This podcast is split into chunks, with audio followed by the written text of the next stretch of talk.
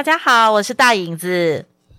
我是阿达律师，我是梦玲律师，欢迎大家来收听赛底拉律法。我们要带大家一起法律拉力赛。是的，我们在这里呢，有梦玲律师，有阿达律师。那呃，我们希望透过呃赛底拉律法，是能够让大家一起来分享有关于法律的一些美眉嘎嘎，然后也可以让透过这个节目呢，我们有一些轻松的话题，让大家对于法律的尝试多一点点的认识。好，那。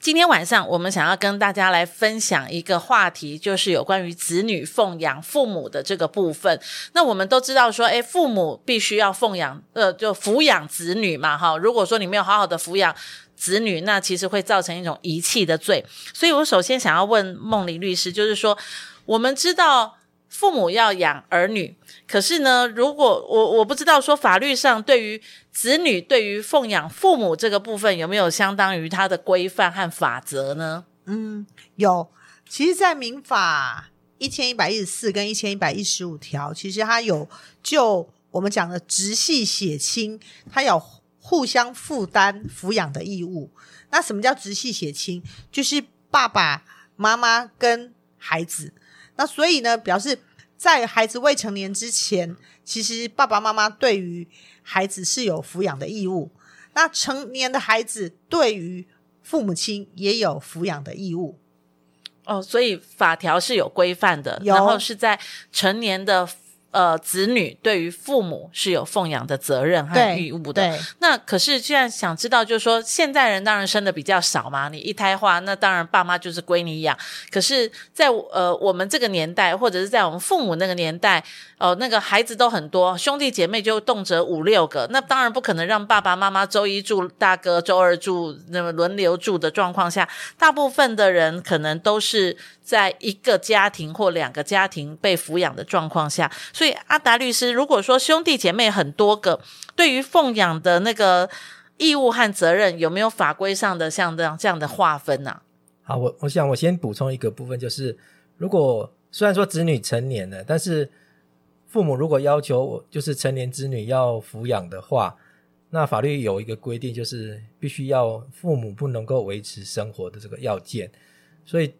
我们虽然说孝顺这个是说，哎，子女要孝顺父母，然后当子女成年了会赚钱了，我们通常就会哎拿钱回家里，这个好像是天经地义的。但是法律上跟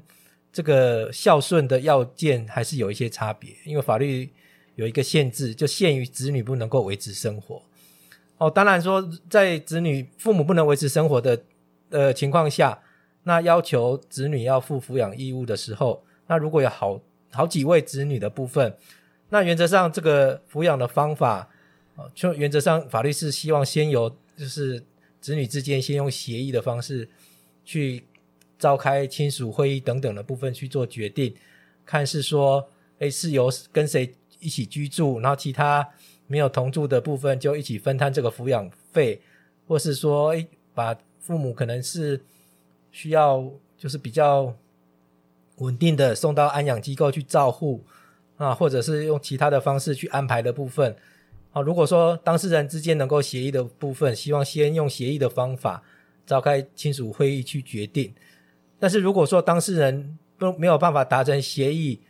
的时候，啊，这个最后才是由法院来决定这个抚养的方法。然后这个法院可能会按照子女的人数啊，然后子女的每个人可能也许经济程度是不一样的部分。然后去定这样子一个适合的一个抚养方法。哦，明白。那刚刚有听到一个东西，就是说，如果说父母亲他本身是有办法养活自己的，那其实子女在法律上其实是不需要尽到那种什么抚养的义务与责任。那这样不就是有钱人，那子女就不用不用抚养，那反而是没有钱的父母亲没有钱的那父。通常在这样的状况下，是父母亲没有钱，好，比较比较属于中下阶层，那他的儿女相对的来说，可能也比较辛苦，那反而是辛苦的一定要奉养父母，那那不辛苦的就不需要奉养父母，这个逻辑是不是有点怪啊？哼，那个梦玲律师，其实，呃，我从实物上来看哦，嗯、不是每一个就是家境清苦的。孩子都不抚养父母，但是我却看到的是，其实有一些呃父母亲，他跟子女为什么后来会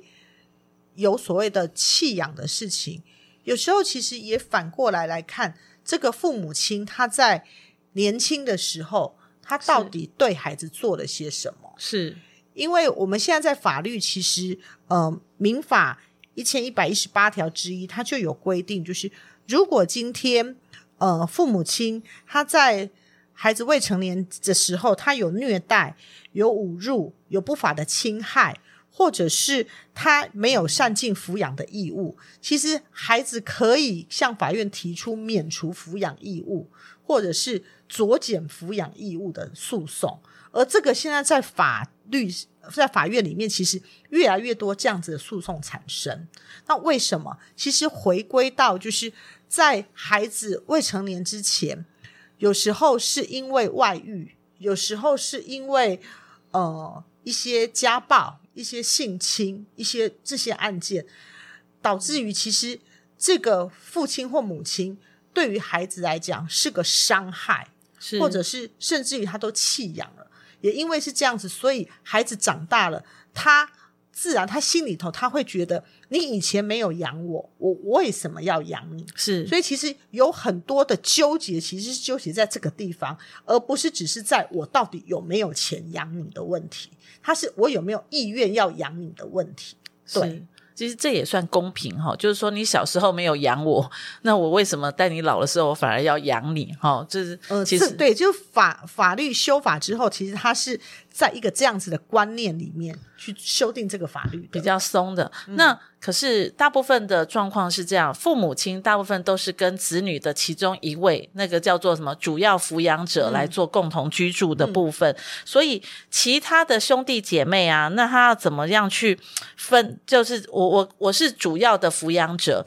我可以怎么去要求我的兄弟姐妹在金钱上面去帮助，或者是说来做这样的一个呃一个支付？那如果说兄弟姐妹他不支付的话，法律上又可以怎么样去进行？我可以拿到的权益和义务呢？那阿达律师，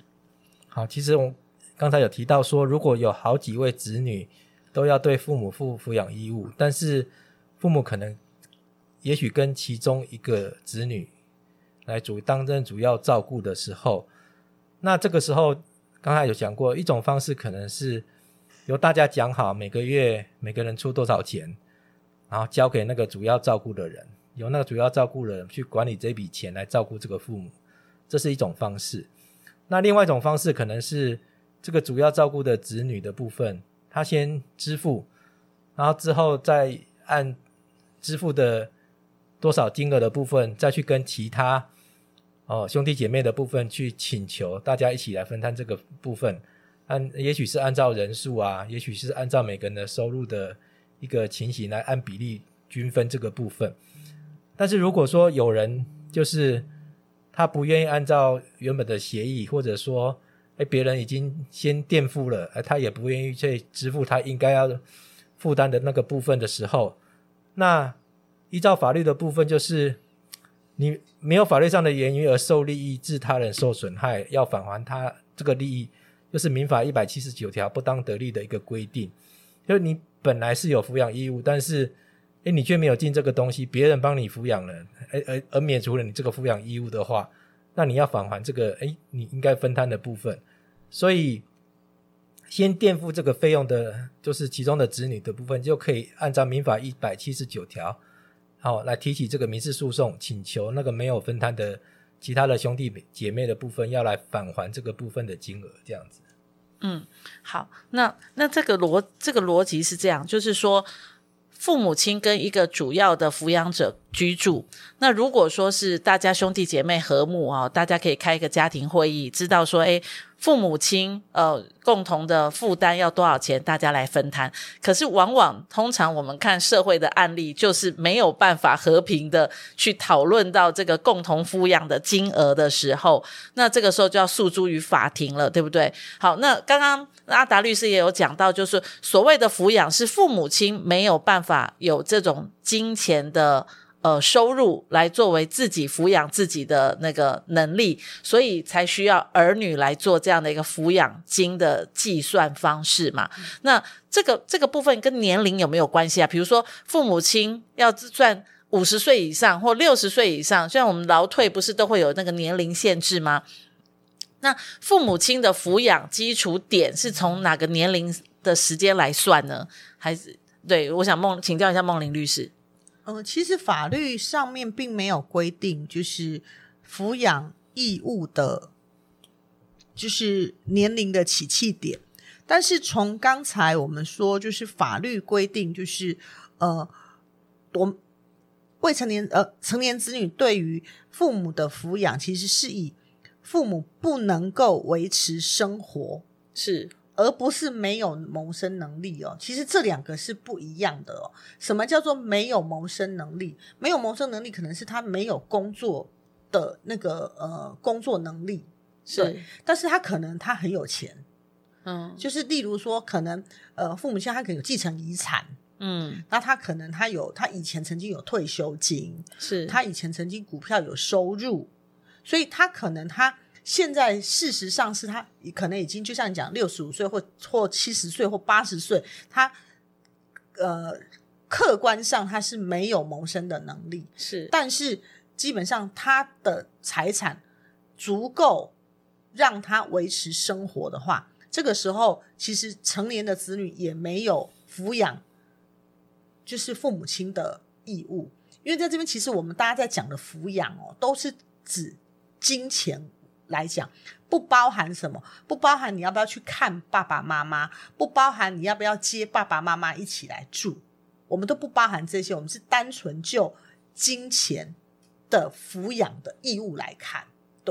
哎，那我这里有一个问题啊，好，那父母亲跟主要抚养者共同居住，那主要抚养者应该也都是也都是成年子女嘛，他们可能也有自己的小家庭，也有自己的小孩，所以在共同居住的状况下，好，那个子女因为父母亲共同居住，然后呃帮忙抚养其小孩的时候，有给一笔所谓的可能就是呃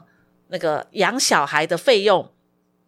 那父母亲不就等于说类似在家里当保姆嘛？那父母亲不就是从他的子女身上得到了这笔叫我们叫薪资也好，或者是说养养帮他养育孩子的薪资是薪水也好？那因为有这个收入，所以他就不不列不列为呃要被抚养的这样的一个条例里面嘛？因为他有一个从这边来的收入，所以以至于说，如果在这个阶段上面，我这个主要抚养者我就没有。我就没有办法去跟其他的兄弟姐妹要求来共同分摊那个呃抚养金的部分，是吗？是这样的意思吗？阿达律师，我想刚才其实孟玲律师有提到了哈，有谋生能力跟有能不能维持生活，这是两回事情。是你有谋生能力，但是也许你你可以有，你可以现在可以有收入，你可以工作，但是你的收入是不足以维持你的生活的时候。这个时候，子女还是有抚养的义务啊，所以也许父母帮我们照顾孩子，那我们就如同是好像给父母保保姆费一样，但是也许给的不多啊，也许我一个月诶，我薪水不也本来就不高嘛，给父母呢也只有八千块啊，那一每个月八千块的话，父母相信以一般台北市的生活支出的部分，八千块是没有办法维持生活的嘛。所以这样的话，其他的子女还是有抚养义务啊。所以并不是说，父母他他现在有收入有工作，那这个部分子女就不用负抚养义务。所以这边讲的不能维持生活的部分，其实还是要看整个实际的情形。主要就是说，整个资产的部分是包含，也许是有些是固定资产，比如说他他就是有房子啊，啊，他本来就有存款啊，那收入也是一种资产的一种情形。所以不是单单以以有没有收入这个部分来判断说他能不能维持生活。哦，了解。那状况又来了哈，我是主要抚养者。好，那兄弟姐妹当然也众多。好，那等到呃我抚养了一阵子之后呢，啊，父母亲已经要进入在所谓的安养院的一个状态。这个时候，主要抚养者就来跟其他的兄弟姐妹来来提出大家共同分摊嘛。因为主要一开始是我来分摊的时候，那其他兄弟姐妹就要来共同分摊哦。过去这可能十年、二十年来奉养父母的奉养金。好，那刚刚阿达律师有讲说，我们开家庭会议，可是这是在一个前提很友好的状况下来开家庭会议，往往就是一旦要落入到大家要付钱的时候，通常大家就跑掉了，逃之夭夭。好，那如果说兄弟姐妹他也在这种状况下不愿意负担。那个所谓的安养费共同分摊的状况下，有什么法律的那个条规可以来保护，或者是来对我这样的一个主要抚养者有更多的呃那个资源的部分吗？阿达律师，好，其实我刚刚有提到，就是说法律上有一个叫做《民法》一百七十九条不当得利的规定，可以用这个规定来请求，就是其他的应该分摊的那些兄弟姐妹的部分。要来一起分摊这个抚养的费用，但是我觉得重点，另外一个重点是，你怎么举证证明说你到底就是付了多少抚养费的部分？我相信很少人就是你每天买菜帮爸爸妈妈买了什么东西，你都会记账，而且把单据都留下来的。嗯，不太可能。哦，当然，如果你真的有心的话，我觉得这个也是很好。但我想说，一般来讲，这种柴米油盐酱醋茶的事情。很少人把这个东西一一东西都会列出来，而且把单据都留下来。那将来哎，证明说哎，我帮爸爸妈妈付了这些钱，然后要求其他的兄弟姐妹一起来支付这个部分。所以，另外有一种方式就是，呃，行政院主计处它有统计，在各县市有做一些家庭收支调查的报告，它有列出就是一般的消费支出的项目里面，那这个部分。来讲，也是在目前在法院实务上去作为就是一个受抚养人他每个月基本生活费用的一个数额的参考。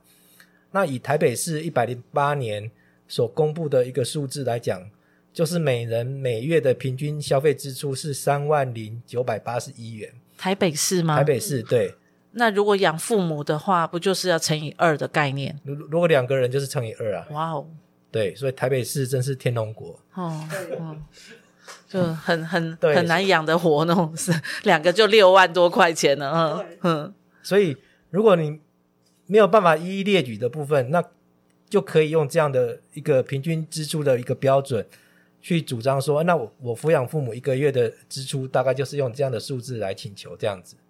OK，那又轮到了请求的部分啊。好，我碰到了坏哥哥、坏姐姐，那我要请求，可是呢，哥哥姐姐就不愿意付。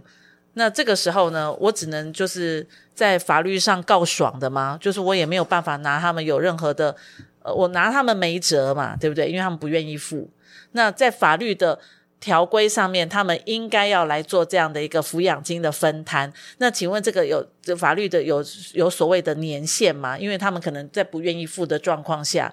有有十年或二十年的这样的一个追溯年限吗？阿达律师，一般刚才讲的不当得利的民法上的请求权，它的时效是十五年。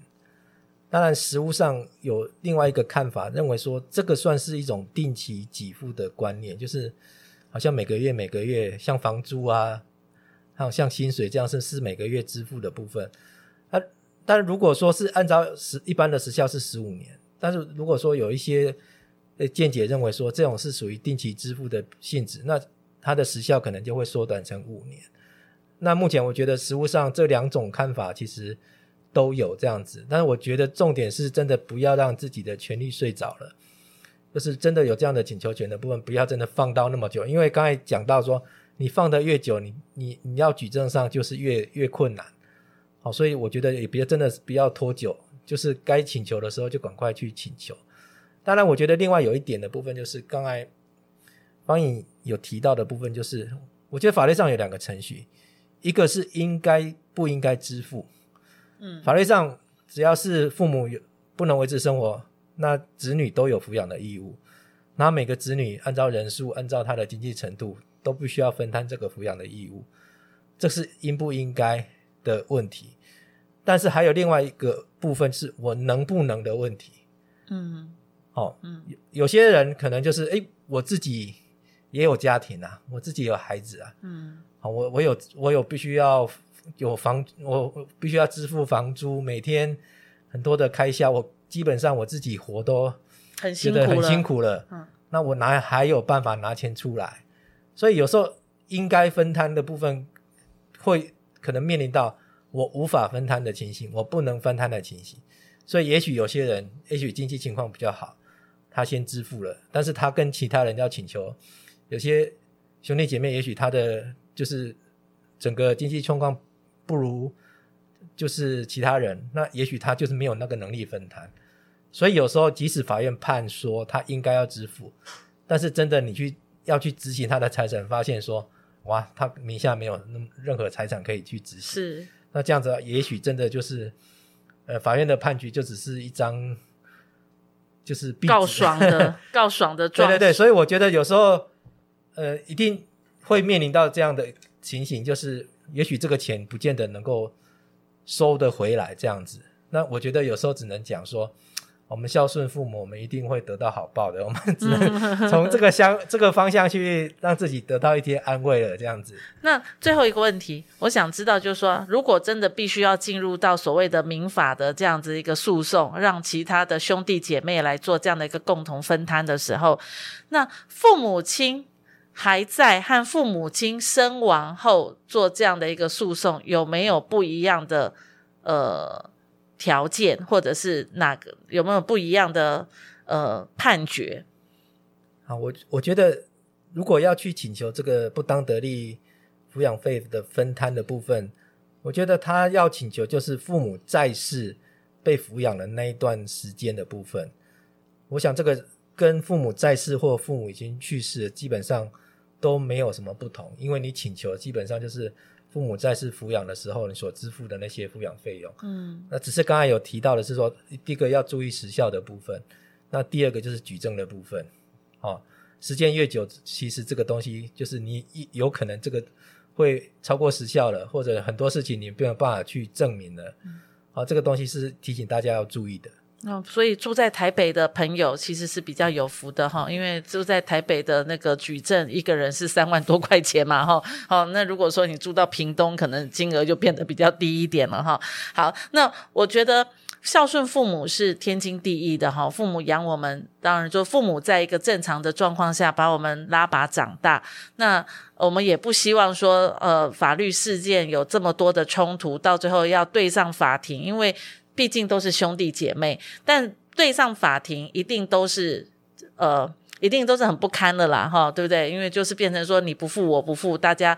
的大家把父母亲放在一个呃可能会被弃养的一个状况下，才会对对簿公堂，所以其实也很也很辛苦啦。我觉得现在的环境也很辛苦，希望说大家也不要走到这一步，但是多一点点的法律常识对我们是有保障的。无论你是哪一个角色，你可能是在不付钱的兄弟姐妹的角色，或者是你是在一个呃主要抚养者的这样的一个角色上面，我们都希望今天的节目哈、对你都有帮助，然后希望。让大家都能够在一个和平安乐的环境下，把父母亲安养到终老，是吗？是。那我们都希望是这样啦。好，那赛迪拉律法今天就到这里喽。赛迪拉律法带大家一起法律拉比赛，下次见喽，拜拜。